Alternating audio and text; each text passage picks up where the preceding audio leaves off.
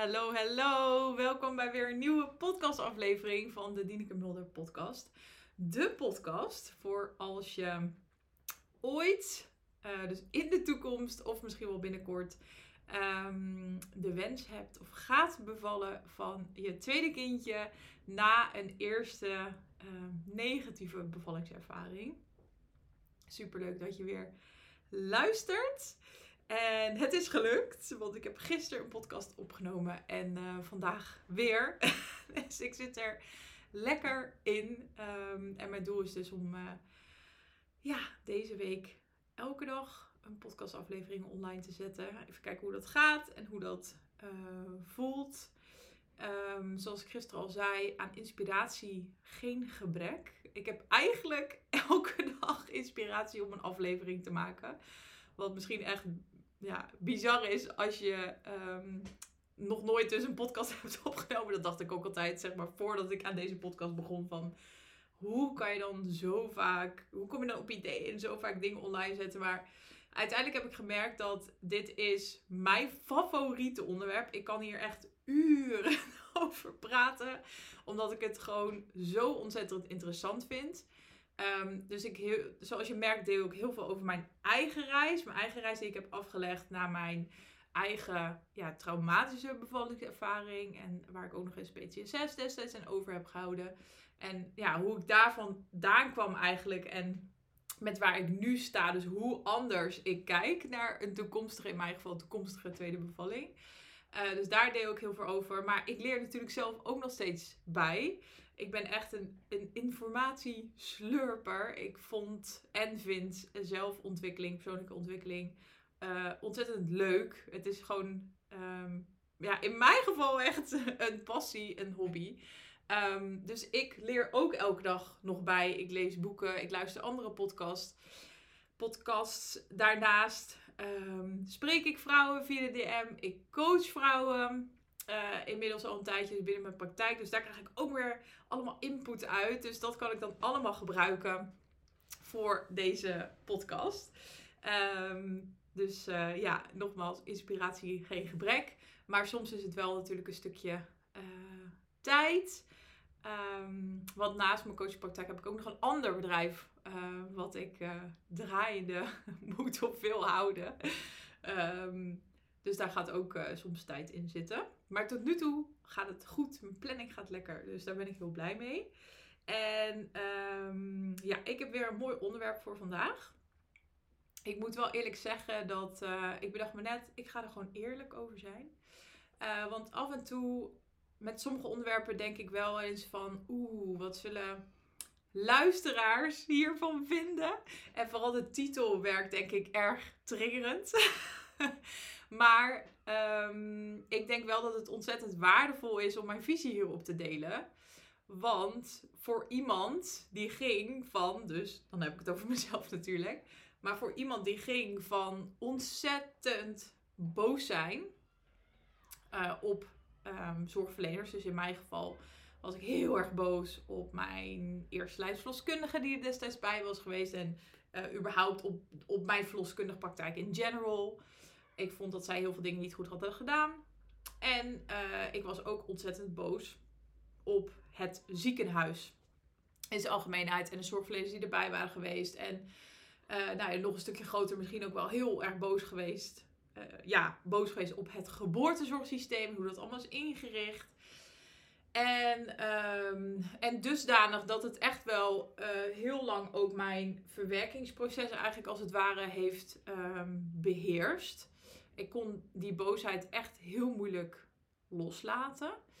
En ik heb zelfs, omdat ik dus zo best wel boos was, heb ik een gesprek gehad met mijn eerste lijnsverloskundige van destijds, die er thuis bij is geweest. En ik heb ook nog een telefonisch, telefonisch gesprek gehad met de klinisch verloskundige, die het eigenlijk het grootste gedeelte tijdens mijn bevalling in het ziekenhuis erbij is geweest. En beide gesprekken ging ik wel echt in met de intentie: oké, ik ga jullie nu eens even vertellen wat ik vind dat er allemaal mis is gegaan. Uh, en uh, ook wel met de verwachting dat ik uh, excuses zou krijgen. Dat ik van hun eigenlijk zou horen van... Um, ja, van het klopt, er is inderdaad heel veel misgegaan. Nou, die gesprekken zijn uiteindelijk wel, wel daar kijk ik wel goed op terug, maar wel anders, anders gegaan dan ik in eerste instantie had gedacht. Ehm, maar samenvattend, ik kom echt vanuit een situatie waarin, de, waarin er dus vanuit mij uh, best wel veel boosheid wat richting uh, zorgverleners in, uh, in zijn algemeenheid die, die bij mijn bevalling waren geweest. En um, ja, en ik legde dus ook eigenlijk, ja, eigenlijk de volledige schuld voor mijn ervaring bij hen neer. Dus daar kom ik vandaan. En hoe ik daar nu naar kijk is um, heel erg anders. Of ik zou zeggen compleet anders. En dat um, wil ik in deze aflevering met je delen. Want ik denk dat je hier ontzettend veel aan, kan hebben. Ondanks uh, dat het ook gewoon weer een confronterende aflevering gaat worden. Um, maar ja, dat is natuurlijk ook wat ik doe in mijn podcastafleveringen. Ik laat je een wat andere, ja, wat andere visie zien op bepaalde dingen. Uh, die ik eerlijk gezegd best wel heb gemist. Want als je. Uh, zijn best wel een aantal uh, grote geboorteaccounts inmiddels op Instagram. Um, die vind ik super waardevolle content delen. Alleen wat ik zelf heb gemerkt is dat het wel heel vaak dus gaat over wat zorgverleners anders moeten doen. En uh, dat er iets mis is met het geboortezorgsysteem. En um, het is niet dat dat helemaal niet waar is. Maar ik heb me heel gerealiseerd dat als je alleen maar daarop focust. Um, als vrouw met een eerste negatieve bevallingservaring. Dan gaat dat je uiteindelijk niet helpen. Het, het gaat je uiteindelijk niet in je proces helpen om alleen maar daarop te blijven focussen. Aan de andere kant is het ook zo dat het ook gewoon uh, part of the process is. Het hoort dat stukje, zeg maar, die boosheid en um, de, de, schuld geven, zeg maar, de verantwoordelijkheid voor je ervaring bij um, de ander neerleggen. Dat kan je niet overslaan. Dat hoort bij het proces. Bij ja, het proces waar je doorheen gaat nadat je bevallen bent, zeg maar. Um, dus dat kan je niet overslaan. Um, maar ik heb gemerkt dat als je daar dus in blijft, dat dat je uiteindelijk niet verder gaat brengen. Dus dat het je niet gaat helpen. En daar wil ik je meer over vertellen in deze aflevering. En ook om je dus mee te nemen door mijn eigen reis hierin en hoe ontzettend mij dit heeft geholpen. Um, ondanks dat het ook um, heel confronterend is en niet makkelijk is om hier doorheen te gaan. Het heeft mij heel veel um, gebracht. Dus dat wil ik met je delen. Oké, even kijken waar we gaan beginnen. Nou ja, het, het onderwerp van deze, deze podcast was misschien al best wel triggerend voor je.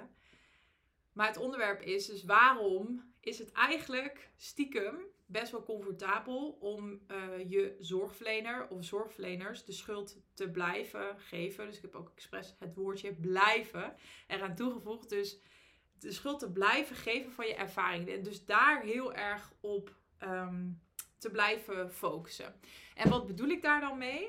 Um, het heeft dus vooral te maken met Um, als je je dus niet gezien voelde, niet gehoord voelde, als je vond dat er onvoldoende met jou werd gecommuniceerd, als je vindt dat, um, dat je niet geloofd werd, dat je autonomie werd afgenomen, dat je niet je eigen keuzes kon maken. En eigenlijk dat dus volledig neerlegt bij zorgverleners. Dus dat kan zijn um, ja, uh, mijn verloskundige geloofde me niet toen ik dit, dat en dat zei. Of dat ging constant zo door. En daarom was het voor mij een negatieve ervaring. Of um, ik had constant het idee dat er keuzes voor mij werden gemaakt door de gynaecoloog of door de klinisch verloskundige of door je eerste lijstverloskundige. Waardoor ik negatief terugkijk op mijn ervaring. Dat, is dus, dat betekent eigenlijk dat je een stuk schuld, of misschien wel de volledige schuld, dat deed ik, denk ik wel. Ja, en ook wel ook een stukje bij mezelf, maar dan eh, niet in de zin van dat ik verantwoordelijkheid nam, maar echt mezelf de schuld gaf als in ehm, mijn lichaam heeft gefaald. Komt eigenlijk, er zit ook een beetje in hetzelfde straatje, maar nou, het komt er dus eigenlijk op neer dat je dus de, de, de verantwoordelijkheid voor hoe die bevallingservaring, ik heb het dan specifiek, dat is even belangrijk om te benoemen, over hoe jij je bevalling ervaren hebt. Dus niet zozeer, ik heb het niet zozeer over het verloop van je bevalling. Het hoort er wel een beetje bij, want ehm, de mensen die erbij zijn, die kunnen ook daadwerkelijk impact hebben op hoe jouw bevalling verloopt. Bijvoorbeeld doordat jij, ehm, ehm, ja, het, door, door wat zorgverleners uh, zeggen of doen of hun houding, dat jij stress ervaart. Wat weer invloed heeft op jouw hormonale proces op dat moment. Wat weer invloed heeft op lichamelijke processen. Wat weer invloed heeft op ehm, het verloop van je bevalling. Dus dat kan ook. Maar in dit geval heb ik het even heel specifiek op hoe jij jouw bevalling hebt ervaren. Ehm, want dat is heel, wat, ja, eigenlijk heel subjectief. Want dat verschilt gewoon per persoon. Ehm, als je twee bevallingen naast elkaar zet en het verloop is exact hetzelfde. Dus bijvoorbeeld als je mijn bevalling bekijkt, zeg maar, ik heb de bingo kaart en interventies. Je kan een exact dezelfde bevalling daarnaast leggen, maar voor iemand anders kan het niet traumatisch zijn geweest. En dat heeft echt dus te maken met. Een traumatische bevallingservaring heeft bijna altijd niet te maken met wat er precies gebeurt, maar vooral hoe het gebeurt. Dus vooral dus de ja, hoe gek het ook klinkt, maar de subjectieve ervaring. Dus hoe jij jouw bevalling en alles daaromheen hebt ervaren. Daar gaat het even om. En dat je dus ehm, het de schuld geeft, betekent dus dat je eigenlijk de schuld voor hoe jij dingen hebt ervaren, dus bij een ander neerlegt. Dus in, in, in vaak is dat. Ik heb nog niet nog van niemand gehoord. Het was de schuld van mijn partner bijvoorbeeld. Vaak heeft dat dus met zorgverleners ehm, te maken. En dan ehm, wat ik dus uh, ook zei, dus in de titel van deze podcast. Stiekem is dat best wel comfortabel. En ik snap als je dat leest dat je denkt, huh, wat zeg jij nou? Comfortabel. Het is helemaal niet comfortabel voor mij. Want ik heb gewoon ontzettend ja, nare bevalling gehad. Of een bevalling die gewoon totaal niet is gelopen zoals ik graag had gewild. Ehm, dus dat is helemaal niet comfortabel. En uh, ik snap, als dit jouw eerste reactie is, dan snap ik hem helemaal. Want als ik dit voor het eerst zou horen, dan zou dat waarschijnlijk ook mijn reactie zijn geweest. Ik kan me niet helemaal weer herinneren, maar nou, ik kan me heel goed voorstellen dat dat destijds mijn reactie is geweest. Maar wat ik natuurlijk heel veel doe in deze podcast, is dat we een laagje dieper gaan. Hoe vaag dat misschien ook klinkt, we gaan kijken wat zit daar nou onder en wat bedoel ik met dat het eigenlijk best wel comfortabel is. Wat het namelijk is, is dat um, schuld is een heel interessant begrip. Op een gegeven moment kwam ik op een punt uit dat ik helemaal erin ben gedoken van ja, wat betekent schuld nou eigenlijk voor mij? Wat betekent het begrip schuld? En uh, we leven in een wereld waarin alles nogal zwart-wit is. Of, ja, we willen ook, denk ik, als mensen dingen uh, graag zwart-wit zien. Dus het is of goed of fout. Of um, slecht of goed. Je bent schuldig of onschuldig. En in mijn ogen betekent als je echt iemand de schuld geeft of jezelf de schuld geeft, in mijn ogen gaat het over dat dus uh, de ander of jijzelf een keuze hebt gemaakt. Een rationele keuze, volledig bij kennis. Met, dus met voorbedachte raden. Om het een beetje in uh, juridische termen te zeggen. Ja, waarbij je al wist, oké, als ik deze keuze nu maak, dan zijn dit, dit en dit de gevolgen. En als je daarover nadenkt, dan kan je misschien wel voorstellen dat dat eigenlijk bijna nooit de situatie is. Dus als je, als je die definitie eraan hangt, dan betekent het dus eigenlijk dat je zegt: die verloskundige of die gynaecoloog, die heeft dit, ehm, ja, die heeft dit helemaal van tevoren bedacht. Hoe ze met mij gingen communiceren of hoe ze met mij omgingen. Terwijl ze al wisten wat de consequenties, de gevolgen zouden zijn voor mij. En dat klinkt misschien een beetje gek, maar ik vond het heel interessant om het opeens um, zo te gaan bekijken. Dus ik begon bij wat, wat betekent dat nou? Wat betekent het nou om echt de schuld, ehm, de verantwoordelijkheid voor hoe jij dingen hebt ervaren, dus bij een ander neer te leggen. En in mijn ogen gaat het daar heel erg over. En als je die definitie aangeeft, waar ik toen op uitkwam, was dat ik meer ging kijken van, ehm, dit is mijn verhaal, maar wat is het verhaal op dat moment van die zorgverlener? En daar ga ik in deze aflevering, uh, wil ik even niet dieper op ingaan, maar dan kan je misschien voorstellen dat als je met die ehm, bril eigenlijk daarna gaat kijken, dat je dan veel meer vanuit nieuwsgierigheid, dat vind ik altijd heel interessant. Dus in plaats van direct eigenlijk, wat niet raar is, hè, dit bedoel ik niet als een oordeel, maar in plaats van dat je iemand dus gaat beschuldigen of blijft beschuldigen, dat je eigenlijk een stapje terug doet en vanuit nieuwsgierigheid die situatie gaat benaderen om te kijken, kan je begrijpen waarom de zorgverlener die er, de desbetreffende zorgverlener die erbij was, waarom die bepaalde keuzes heeft gemaakt. Of waarom die bepaalde dingen heeft gezegd. Of waarom die bepaald ehm, gedrag eigenlijk ten opzichte van jou heeft laten zien. Dat is een hele interessante om mee te beginnen. Dus dat gaat überhaupt over de definitie van het begrip uh, schuld. En toen ik, nou in mijn geval, nogmaals, ik ga dat niet helemaal uitdiepen, maar wat dat voor mij betekende, is dat ik veel meer eigenlijk ben gaan onderzoeken van ja, wat betekent het nou eigenlijk om voor een verloskundige binnen een, een grote, in mijn geval, een grote verloskundige praktijk te werken. Hoe zit dat precies? Wat zijn de, wat zijn de belangen? Ehm, hoe, ehm, op een gegeven moment realiseerde ik me bijvoorbeeld, ja, een verloskundige is ook maar een mens. En stel dat zij die dag ontzettende ruzie met haar partner heeft gehad. Of net een aantal diensten heeft gedraaid. Of heel lang bij een bevalling heeft gezeten. En ze is heel moe. En ze komt dan bij mij. Of uh, who knows, misschien heeft de verloskundige die bij jou heel erg op de protocollen drukte. Um, een paar maanden geleden een hele heftige situatie meegemaakt. Waardoor ze nu heel graag wil vasthouden aan de veiligheid van de protocollen. En dat, dat zijn een aantal voorbeelden. En um, het is lastig om dat helemaal. Uh, om te kijken of dat echt zo was bij de betreffende persoon die er bij jou was. Maar het hielp mij, het heeft mij heel erg geholpen om die scenario's een beetje uit te denken. En dus wat meer ook begrip te krijgen voor um, ja, dus hoe zorgverleners zich hebben opgesteld, zeg maar, ten opzichte van mij tijdens mijn bevalling. Dus zowel eerstlijstverloskundigen als de zorgverleners in het uh, ziekenhuis. En daarmee bedoel ik ook niet dat je vervolgens alles maar oké moet vinden. Dat je, dat je alles maar moet goed praten.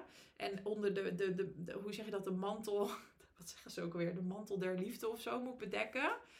Nee, dat hoeft niet. Want je mag als het nog gewoon kritisch zijn. Je mag ook gewoon uitspreken: dit vond ik niet oké. Dat betekent dat, um, betekent dat je gewoon um, gezonde grenzen aan het stellen bent. En dat, dat mag je ook tegen, tegen iemand zeggen. Je mag gewoon, um, ook wat ik uiteindelijk in die gesprekken heb gedaan, waar ik ja, ook wel goed op terugkijk, dat ik het wel fijn heb gevonden. Ook al heb ik er iets heel anders uit gehaald dan ik eigenlijk had gedacht uit die gesprekken. Want ik ging heel erg voor. Ik wilde excuses en ik wilde mijn, mijn uh, ik wilde justice. ik wilde mijn recht halen.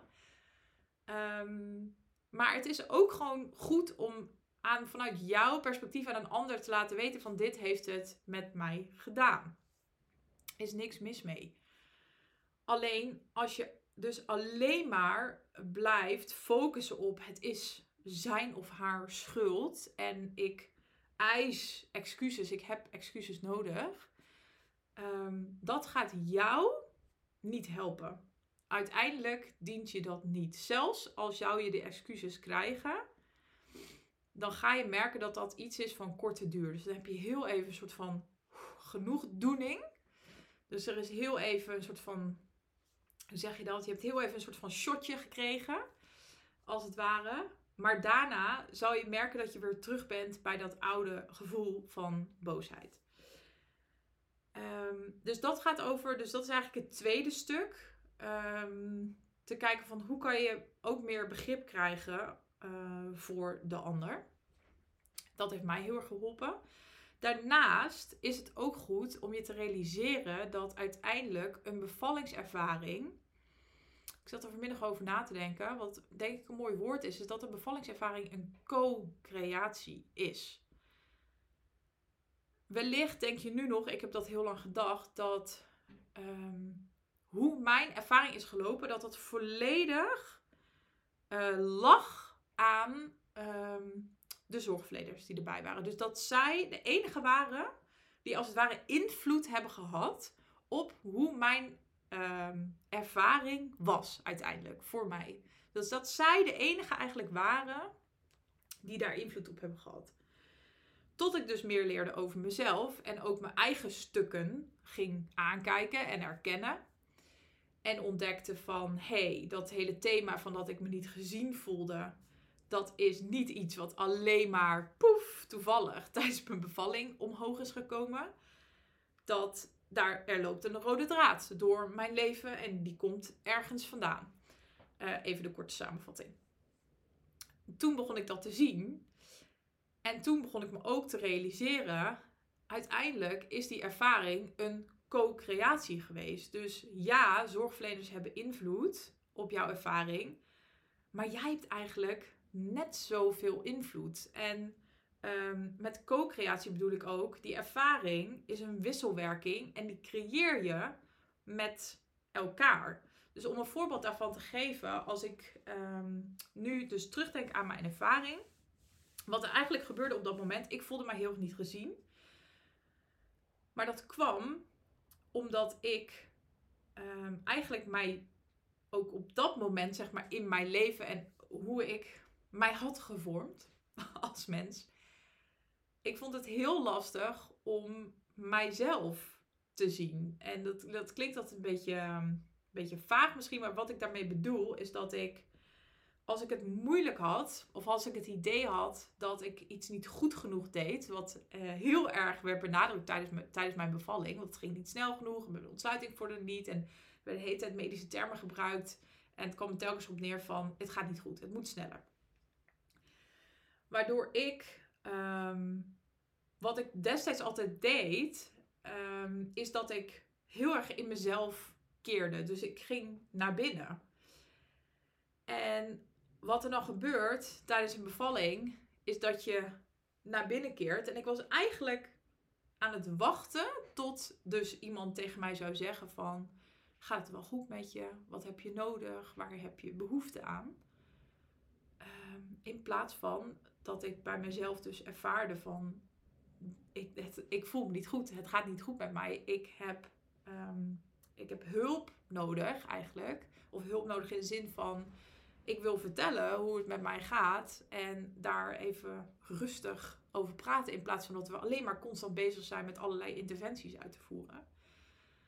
Alleen, ik was tot dat moment altijd gewend geweest om dat dus heel lang te laten duren. En dat het eigenlijk al bijna te laat was. En, en dan ging ik een keer uitspreken en aangeven dat, het, uh, dat ik me eigenlijk niet goed voelde of dat ik iets nodig had. Um, dus ik was altijd eigenlijk een beetje in de, in de wachtmodus. Totdat iemand anders mij zou zien. En ik was er ook altijd onbewust eigenlijk van overtuigd dat dat ook de ander zijn of haar verantwoordelijkheid uh, was. Wat ik in een podcast, uh, even kijken, 79 heb ik daar wat, wat meer over verteld. Ja, want is nummer 81 alweer. Um, dus dat gebeurde eigenlijk ook tijdens mijn bevalling. Dus dat is mijn beïnvloeding geweest op die ervaring, op het proces eerkeren naar binnen. Als je dat vanuit zorgverleners bekijkt, dan kan ik me eigenlijk heel goed voorstellen als je op een afdeling werkt. Ik ben in Haarlem bevallen. Het is een druk ziekenhuis. Er bevallen um, vrijwel altijd meerdere vrouwen tegelijk. Dus allerlei kamers zijn bezet. Um, daarnaast is ja, het ziekenhuis erg ingesteld uiteindelijk op um, het medische stuk. Dus het zoveel mogelijk kunnen minimaliseren van de risico's. Daar wordt op gefocust. En ook echt op het, echt het medische proces eigenlijk van een bevalling waar nogmaals geen oordeel op zit. Dat is gewoon hoe het in een ziekenhuis uh, werkt. En de co-creatie daarin, wat ik dan bedoel, is dat op het moment dat ik helemaal naar binnen gekeerd ben. En ik dus eigenlijk onbewust, of ja, eigenlijk verwacht van: oké, nu ziet iemand dat het dus niet goed met mij gaat. En dan merken ze dat op en dan zien ze mij. Maar een zorgverlener denkt waarschijnlijk: oké, alles goed, we horen niks, we kunnen weer verder. Dat is wat ik bedoel met een co-creatie. Dus alles heeft in die zin ehm, invloed op elkaar. Zeg maar hoe ehm, jij op bepaalde dingen reageert onbewust, heeft ook weer invloed op hoe zorgverleners op jou reageren. Dus het is echt een co-creatie. Het is niet iets wat. Jouw ervaring wordt niet alleen maar gevormd door hoe ehm, zorgverleners ehm, communiceren. Hetzelfde is een beetje, wat ik ook super interessant voorbeeld vond, is dat op een gegeven moment was ik met iemand in gesprek en zij benoemde ehm, dat zij uh, voelde dat ze moest persen en dat ze dat uh, aangaf. Wat eigenlijk heel interessant is, hè, want we, je zit dan in, ik begrijp het ook, maar het is eigenlijk ook interessant dat je aan het bevallen bent en dat je vervolgens voelt dat er iets gebeurt in je lichaam, maar dat je eerst uh, dus een zorgverlener dat gaat vertellen ehm, om um, ja, eigenlijk een, een, soort van uh, oké te krijgen van, oh ja, dat klopt. Dat klopt. Wat jij voelt, dat klopt. Terwijl jij bent de enige die dat kan voelen.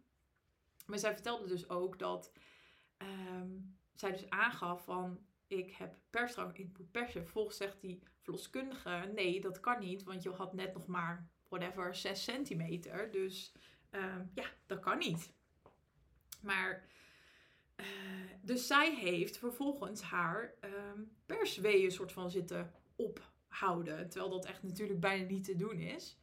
En um, wat zij dus heel moeilijk vond aan haar bevallingservaring, is dat ze dus heel erg het gevoel had dat ze niet geloofd werd.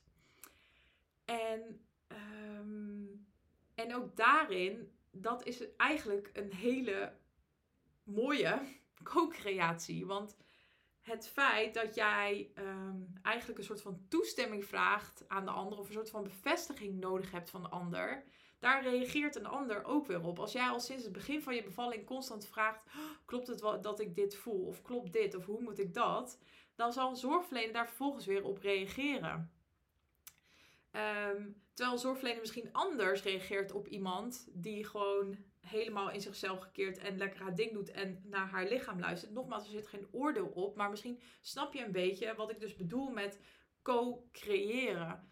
Um, dus hoe jij met dingen omgaat, dat bepaalt ook weer hoe een zorgverlener met je omgaat en ook weer the other way around. Als jij merkt dat een zorgverlener erg ongeduldig is. En um, jij vindt het lastig om daar mee om te gaan, omdat je je misschien te veel voelt voor diegene. Of je merkt dat iemand super druk is en er zijn allerlei andere vrouwen aan het bevallen. Het heeft allemaal invloed op elkaar. Dus dat is heel belangrijk om je te beseffen. Dus als je dat ook weer dan even, um, ja, zeg dat, terugzet in dat uh, stukje schuld dan snap je misschien ook wat beter wat ik bedoel met dat het eigenlijk. Dat er eigenlijk veel meer context bij zit. En dat het eigenlijk een heel groot. Uh, ja, of vind ik te zwart-wit is om echt te zeggen. Het is uh, de schuld van de zorgverlener. Maar geldt hetzelfde voor als je jezelf natuurlijk hè, de schuld geeft. Als je, als je nog steeds denkt dat je lichaam bijvoorbeeld gefaald heeft.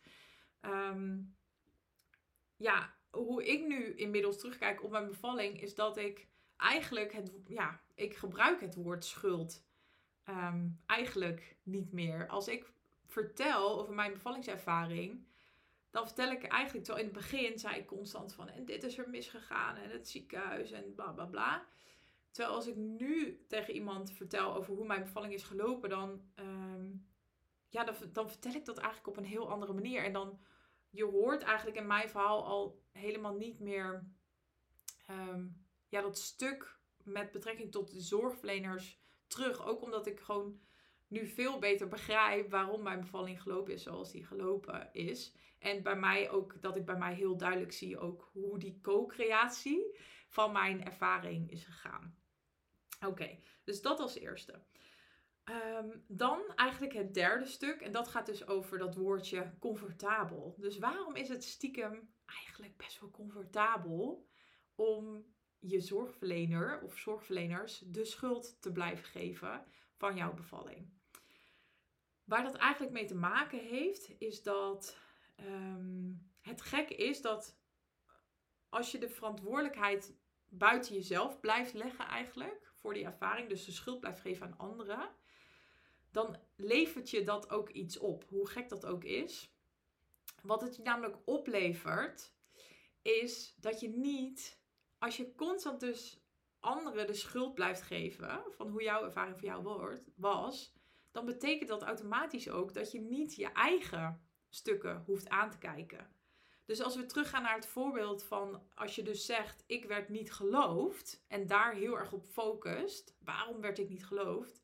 Dan betekent dat automatisch, als je, dus als je alleen daarop focust, dat je volgens niet naar het stuk hoeft te kijken. Wat maakt dat ik het lastig vond om volledig op mezelf te vertrouwen en mijn eigen lichaam, als het ware, te geloven, of mijn eigen intuïtie of mijn eigen gevoel. Waardoor ik dus de bevestiging van een ander nodig had op dat moment. Waarom?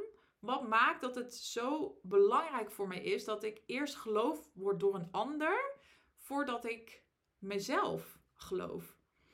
En die vraag, die is veel interessanter, want daar kan je iets mee. Je kan wel blijven focussen op waarom werd ik niet geloofd door die verloskundige of die gynaecoloog. En daar kan je heel diep in gaan graven en in gesprek gaan. Alleen je hebt er gewoon niet zo heel veel aan. Want daar heb je geen controle over wat dat betreft. Ook niet in je volgende bevalling. Als je weer zou gaan bevallen. Um, je kan in die zin natuurlijk bewust je geboorteteam samenstellen. Maar je hebt gewoon niet heel veel invloed op um, bijvoorbeeld in het ziekenhuis wie er dan bij zouden zijn. En of zij wel of niet geloven wat jij zegt. Waar je wel invloed op hebt. En dat vind ik een veel interessanter stuk. Is wat maakt nou dat ik het Ehm, ja, moeilijk vind om dus mijzelf te geloven en te vertrouwen dat het klopt wat ik voel op een moment. En dat ik daar naar kan handelen zonder dat ik de bevestiging of toestemming van een ander nodig heb. Dus dat is een beetje wat ik bedoel met dat woord, waarom stiekem dus best wel comfortabel is. Het zorgt er namelijk voor, als je heel erg blijft focussen alleen maar op het, uh, de schuld neerleggen en dat de ander iets moet oplossen. Of dat het, ja, je kan het nog breder trekken. Uh, dat het geboortezorgsysteem moet veranderen. Of dat de zorg in het ziekenhuis moet veranderen. En daarmee bedoel ik niet dat je dan ook maar moet zeggen van... Oh, dit hoeft, het is helemaal goed zoals het is. Er hoeft niks veranderd te worden. Nee, zeker kan er iets verbeterd worden. Alleen als het gaat over dat jij met veel meer vertrouwen die tweede bevalling in, kan, in wil gaan... En er niet meer tegenop wil zien dan, ja, dan dient het je niet en heeft het geen enkele zin om te blijven focussen op de schuld bij de ander neerleggen. Want het, um, dat geeft jou totaal geen regie. Het gaat je niet helpen om van je tweede bevalling een compleet andere ervaring te maken. Ik zeg altijd: focus. Wat je echt helpt, is te focussen op de dingen waar je wel controle over hebt. Waar je wel controle over hebt, is als in jouw geval dat stukje heel naar boven kan, dat je je constant niet geloofd voelde, bijvoorbeeld, of dat er niet naar je werd geluisterd, dat is het stuk waar jij mee aan de slag kan. Dus hoe zorg je er nou voor dat je als eerste jezelf gelooft, dat je als eerste naar jezelf luistert? Als het ging bijvoorbeeld over autonomie, hoe komt het dat jij op dat moment eigenlijk stiekem, hoe confronterend dit ook klinkt, je autonomie hebt weggegeven. En nogmaals, daar zit geen oordeel op. Wat we hier niet gaan doen is dat je vervolgens zegt: oh, Het was mijn schuld, ik heb alles verkeerd gedaan. Nee, we willen juist loskomen van dat stukje schuld. We willen loskomen van de schuld bij een ander neerleggen, maar ook van de schuld bij jezelf neerleggen. Het gaat, wat ik hier ehm, ja, je leer probeer over te brengen, dat gaat echt over het nemen van verantwoordelijkheid. En het echt nemen van verantwoordelijkheid, dat gaat dus over: oké, ik voelde me niet gezien. Waar komt dat vandaan? Waarom kwam dat gevoel omhoog? Dat is heel belangrijk, want het komt altijd ergens vandaan. Eigenlijk is een bevalling, ja, ik noem het altijd een fantastische snelkookpan, waar alles wat jij tot dan toe in jouw onbewuste brein hebt opgeslagen. Dus dan heb ik het over um, dus coping mechanisms. Dus hoe jij met onveiligheid zeg maar, van vroeger omgaat. Um, dan heb ik het over dus patronen die je daar hebt ontwikkeld. Dus gedrag en natuurlijk je overtuigingen. Alles komt samen in die bevalling. Dus het is eigenlijk, ja, ik vind dat mega interessant en waardevol. Want je kan er gewoon zo ontzettend veel uh, door leren, zoveel inzichten uithalen. En er dus echt door groeien ook. Ik ben. Mijn reis is ook echt geweest dat dat thema van me niet gezien voelen. Dat is de rode draad uiteindelijk van mijn reis geweest. Daar begon ik steeds meer stapjes in te zetten. En, ehm, en het is echt niet zo dat ik daar nu nooit meer last van heb. Nee, in tegendeel. Alleen ik heb er bewustzijn op gekregen. En ik merk dat hoe meer bewustzijn ik erop heb gekregen, hoe meer ik ermee aan de slag ben gegaan. En hoe sneller ik, ook, ik het ook door heb van oeh, nu ben ik het weer aan het doen. Ik ben aan het afwachten tot iemand aan mij vraagt van gaat het wel goed met je? En daar uh, ben ik heel erg mee gaan oefenen. En dat gaat je uiteindelijk helpen in die tweede bevalling.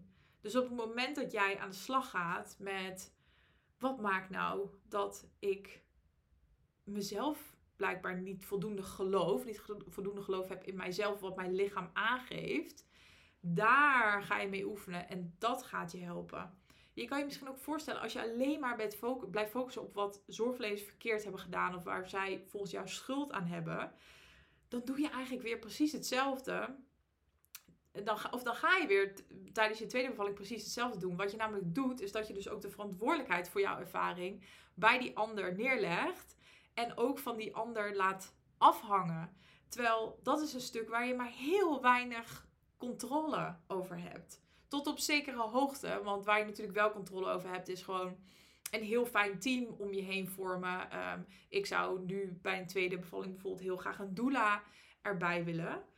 Ehm, maar ook daarin zelfs, als jij zelf ehm, je mensen kiest, is het nog steeds belangrijk om vooral ook aan die stukken in jezelf te gaan werken. Om vooral ook ja, die stukken in jezelf aan te kijken. Want anders Ehm, dan gebeurt er waarschijnlijk nog steeds hetzelfde. En denk je wellicht van, oh, nou, ik heb nu een doula erbij, dus dan komt alles goed. En leg je dus weer de volledige verantwoordelijkheid voor jouw ervaring misschien wel bij de doula neer. Of heb je een andere verloskundige gekozen. Dus uh, misschien is dat wel een mooie. Een betere bevalling begint bij jezelf. Daar wil ik mee afsluiten. Oh ja, ik denk dat dit wel mooi is. Een betere bevalling begint bij jezelf. Ik denk dat dat ehm, eigenlijk altijd het um, ding is wat ik wil overbrengen in deze podcast. Ja, ik hoop ja, dat je hier ontzettend veel aan hebt gehad. Ik ga heel even spieken of ik nog iets um, vergeten uh, ben. Ja, oh ja, misschien dat is even als laatste, want ik heb nu heel veel toegelicht over dat stukje comfortabel wat misschien uiteindelijk een beetje de samenvatting is, wat ik bedoel met dat het dus comfortabeler is om, om zorgverlener de schuld te geven. Daarmee bedoel ik dat dat is comfortabel, wat eigenlijk oncomfortabel is. Maar als je daardoor heen gaat, dan wordt het juist heel comfortabel. Wat heel oncomfortabel is, want dan moet je echt door de weerstand heen, is dus om die vraag aan jezelf te stellen: wat maakt nou dat ik het dat ik dus, um, dus over dat stukje niet geloofd worden, wat maakt nou dat ik dus mijzelf niet geloof. Dat is veel confronterender, veel oncomfortabeler dan te blijven zeggen: ik werd niet geloofd. Uh, dus misschien begrijp je het nu wat beter.